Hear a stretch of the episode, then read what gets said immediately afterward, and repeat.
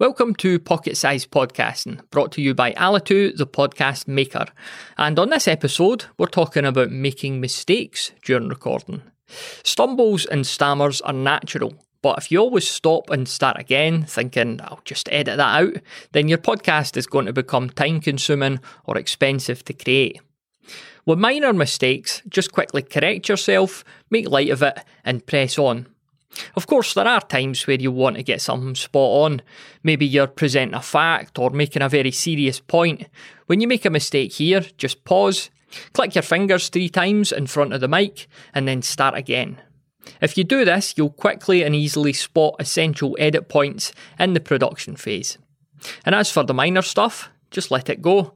You'll grow into a much more accomplished presenter over time this way, as opposed to the folks who use editing as a bit of a crutch in an attempt to make themselves sound flawless. For a deeper dive on this topic, head on over to thepodcasthost.com forward slash edit faster.